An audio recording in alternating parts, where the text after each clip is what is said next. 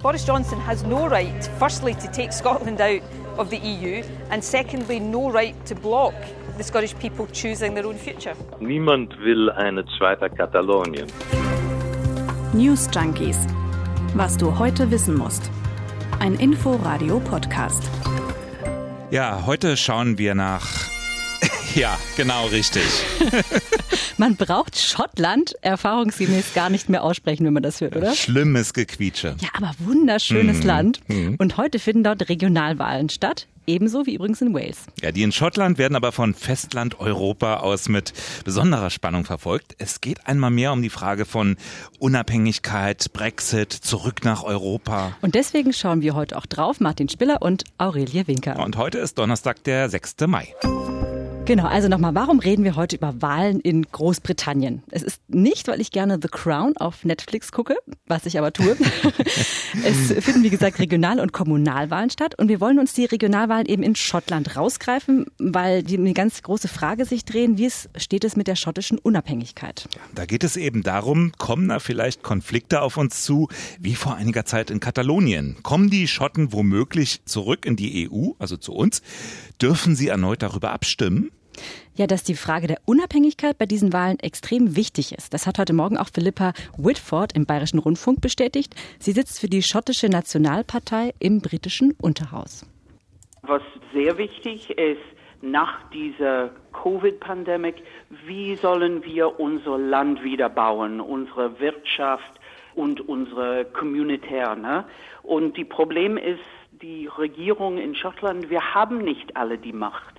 Wir können nicht alles. Wir können nicht kontrollieren unsere Wirtschaft. Und es ist für uns wichtig, dass wir solche Macht haben. Ja, und warum können die Schotten das alles nicht bestimmen? Weil sie eben kein unabhängiges Land sind. Genau, denn die Schotten wählen zwar ihr Parlament, aber es ist eben nur ein Regionalparlament. Mhm. Also Schottland ist ja Teil des Vereinigten Königreichs. Das setzt sich zusammen aus Großbritannien und Nordirland. Ja, und Großbritannien und das Vereinigte Königreich sind eben nicht dasselbe. Das verwechselt man oft. Ja, genau. denn das Vereinigte König Königreich, okay, es ist erstens ein schwieriges Wort und jetzt mal gucken, wie es auf Englisch ist. Da heißt es ja nämlich United Kingdom of Great Britain and Northern Ireland. Ja, seit Ende der 90er Jahre haben Wales, Nordirland und Schottland immerhin eigene Parlamente, eben die Regionalparlamente. Nach langem Ringen waren die ihnen zugestanden mhm. worden damals. Aber ein Großteil der Macht liegt nach wie vor in London. Die Regierung dort ist zum Beispiel zuständig für die Außenpolitik und viele andere übergeordnete Fragen. Ja, und die Regierung, das ist ja der Knackpunkt in London, die kann eben auch entscheiden, ob die Schotten zum Beispiel über ihre Unabhängigkeit überhaupt abstimmen dürfen. Ja, ja, dann hätten wir es mal wieder, ne? Ja. Thema erledigt. Wünsche dir noch einen schönen Abend. Nein, halt, stopp.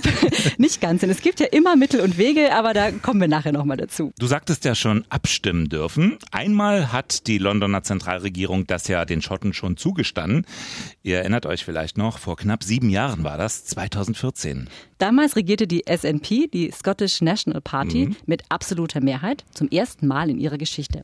Und zwar genau deshalb, weil sie eben vor dem Wahlsieg drei Jahre zuvor, weil sie da versprochen hatte, innerhalb einer Legislaturperiode ein Referendum über die Unabhängigkeit abzuhalten. Also diese Partei ist überhaupt mit dem Streben nach Autonomie über die Jahrzehnte hinweg groß hm, geworden. Das ist ihr Thema. Ne? Ja. Und trotzdem 2014 dann das Ergebnis, eine Mehrheit der Schotten stimmte gegen die Unabhängigkeit, wenn auch nur eine knappe 55,3 Prozent für den Verbleib im Vereinigten Königreich, also Nein zum Referendum.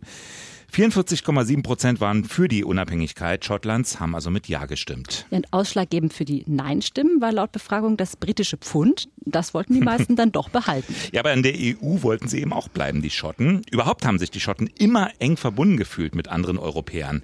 Andreas Wolf ist Journalist, berichtet für die BBC aus Schottland. Er sieht dafür sogar historische Ursachen. Schon 1295 haben ja die Schotten eine sogenannte Old Alliance geformt mit Frankreich und gegen England. Und man hat diese Verbindung zum europäischen Festland, glaube ich, nie so richtig äh, vergessen. Aber man will eben auch einfach nicht mehr ähm, als Cheerleader sozusagen für England, als drittes Rad am Wagen auftreten, sondern selbst auf der, auf der Weltbühne mitreden. Und äh, da, dazu gehört für viele auch die Mitgliedschaft in der Europäischen Union. Ja, das wusste man natürlich auch in London bei den Tories um Premierminister Cameron. Und deshalb wurden vor dem Schottland-Referendum so Signale gesendet nach dem Motto, wenn ihr gegen die Unabhängigkeit stimmt, dann könnt ihr auch in der EU bleiben, also gemeinsam mit uns. Tja, es kam ja bekanntlich ein bisschen anders. bisschen. David Cameron hatte sich gründlich verkalkuliert, sein Brexit-Referendum ging quasi schief. Eine Mehrheit sprach sich ja dann bekanntlich gegen die EU und für den Brexit aus. Genau mhm. 51,89 Prozent. Cameron trat zurück, der Brexit wurde vollzogen. Also vollzogen klingt jetzt so, als wäre wär das so schnell gegangen. Der wurde über lange, qualvolle Jahre ähm, dann vollzogen. Er ist in Vollzug. Genau. Tja, Schottland und was jetzt? Mitgehangen, mitgefangen? Moment, sagen seit dem Brexit viele Schotten, dann wollen wir in der EU bleiben oder wieder rein. Und wenn das mit dem Vereinigten Königreich nicht geht, dann eben ohne. Es könnte also sein, dass der Brexit, der Austritt aus der Europäischen Union, die Spannungen innerhalb des Vereinigten Königreichs die Fliehkräfte quasi ja mhm. wieder neu entfacht hat. Das scheint ja seit 2014 schien das eigentlich ja längst erledigt. Eigentlich ja, aber rein emotional ist die Sache sowieso für viele Schotten vollkommen klar, sagt Andreas Wolf. Ich werde nie das Bild vergessen bei einer Veranstaltung in Glasgow, äh, wo zunächst mal die britische Hymne gespielt wurde, God Save the Queen. Und das hat überhaupt keinen interessiert, alle haben weitergequatscht. Ne? Und dann äh, hinterher eine der schottischen, der inoffiziellen schottischen Hymnen und alle standen auf und sangen laut mit. Ähm, ich glaube, es geht aber eben darum, dass nicht alle Schotten davon überzeugt sind, dass äh, zumindest die äh, kurzfristigen wirtschaftlichen Schwierigkeiten, die natürlich eine Unabhängigkeit erstmal mit sich bringen würde, dass das äh, sozusagen ähm, eben wirklich nur vorübergehend wäre, sondern das äh, Land ist so in der Mitte durchgespalten in der Frage, ob Schottland sozusagen in der Zukunft besser fährt unabhängig oder im Vereinigten Königreich. Ja, und schaut man sich jetzt die politische Situation heute an und vergleicht sie mit der vor sieben Jahren, dann verlaufen die Fronten eigentlich wieder genauso wie damals. Mhm. Also es ist also die SNP, die für Unabhängigkeit eintritt. Regierungschefin Sturgeon hat jetzt quasi ihren ganzen Wahlkampf auf dieses Thema auch ausgerichtet. Unterschied ist, dass die SNP mittlerweile mit den Grünen zusammen regieren muss. Aber auch die sagen, Schottland fahre besser alleine. Justizminister Youssef von der SNP. Der einfachste Grund, weshalb Schottland unabhängig sein sollte, ist, dass die besten Leute, die Entscheidungen über Schottland und für Schottland treffen können, die Leute sind, die in Schottland leben, denn die haben naturgemäß ein Interesse am Land. Auf der anderen Seite stehen die Konservativen, also die Tories, aber auch Labour und die Liberaldemokraten, die argumentieren mit der wirtschaftlichen Entwicklung aber verweisen zum Beispiel auch ganz aktuell auf das britische Impfprogramm, das die Zentralregierung so erfolgreich auf die Beine gestellt mhm. habe. Schottland sei deshalb im Vereinigten Königreich besser aufgehoben, glaubt auch diese Wählerin. I am not pro independence. I hope we stay in the UK. I think we're better together, so I'll be voting for someone that is not the SNP. Also sie will in der UK bleiben. Mhm. Andere sind aber auch einfach enttäuscht von den Brexiteers in London. Mhm. Also und zwar eben wegen dieser ja, äh, gebrochenen Versprechen, die wir erwähnt haben. Die SNP-Abgeordnete Philippa Whitford glaubt deshalb sogar, dass die Chancen bei einem erneuten Referendum jetzt also größer sein könnten als damals 2014. Wir haben viel versprochen gekriegt, dass ein Ergebnis gegen Unabhängigkeit, den Verbleib in EU garantiert. Und auch Schottland würde versprochen, dass es ein gleichberechtigter Partner in einer Familie von Ländern war. Alle diese Versprechen sind kaputt. Und so gibt es viele Leute, die haben Nein gewählt in 2014, aber jetzt denken sie, sie wird anders wählen. Ja, interessant finde ich, dass äh, Philippa Woodford auch, sie argumentiert mit diesem Slogan ja, dass sie ihre Kontrolle haben wieder wollen, Take Back Control, bewusst so. Und weil das war ja der Slogan, mit dem die Brexiteers ja, ja, aus der EU dann im Endeffekt dafür propagiert haben, da auszutreten. Kam mir da irgendwie bekannt vor. Ja. Mhm. Also, angenommen, die Schotten wählen mehrheitlich die SNP, vielleicht sogar mit der absoluten Mehrheit. Was passiert dann? Gibt es dann wirklich ein Referendum? Ist das sicher? Also auf den ersten Blick würde man denken, eher nein. Andreas Wolf von der BBC in Schottland hat am Morgen im Deutschlandfunk gesagt, die schottische erste Ministerin Nicola Sturgeon von der SNP, die nach aller Wahrscheinlichkeit wieder erste Ministerin werden wird, hat erst vor zwei Tagen deutlich gesagt, sie werden kein illegales Referendum durchführen, was nicht von London genehmigt wurde. Aber hört man dem Justizminister jetzt zu, dann klingt es schon ein bisschen anders. Wir haben das sehr klar gemacht. Wir werden ein Referendum abhalten. Und wenn die britische Regierung uns verklagen will, dann sehen wir uns vor Gericht. Entschlossen. Absolut, wir sehen uns vor Gericht. Und auch Andreas Wolf von der BBC meint, es wird wohl auf einen Rechtsstreit hinauslaufen. Wie der ausgeht, Ich glaube, das kann so keiner, keiner so richtig sagen.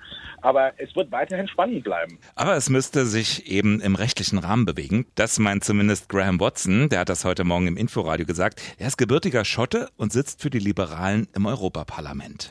Ich glaube, das hätte Chancen, wenn das legal gemacht wird. Niemand will eine zweite Katalonien. Ja, wir erinnern uns, in Katalonien, da wurde ja 2017 ein Unabhängigkeitsreferendum abgehalten, obwohl das spanische Verfassungsgericht das für rechtswidrig erklärt hatte. Es hat Krawallen gegeben, Gewalt auch von Seiten der Polizei. Und daran haben die meisten Menschen in Schottland wohl kein Interesse. Denn die schottische Nationalpartei, die hofft auf jeden Fall auf eine absolute Mehrheit.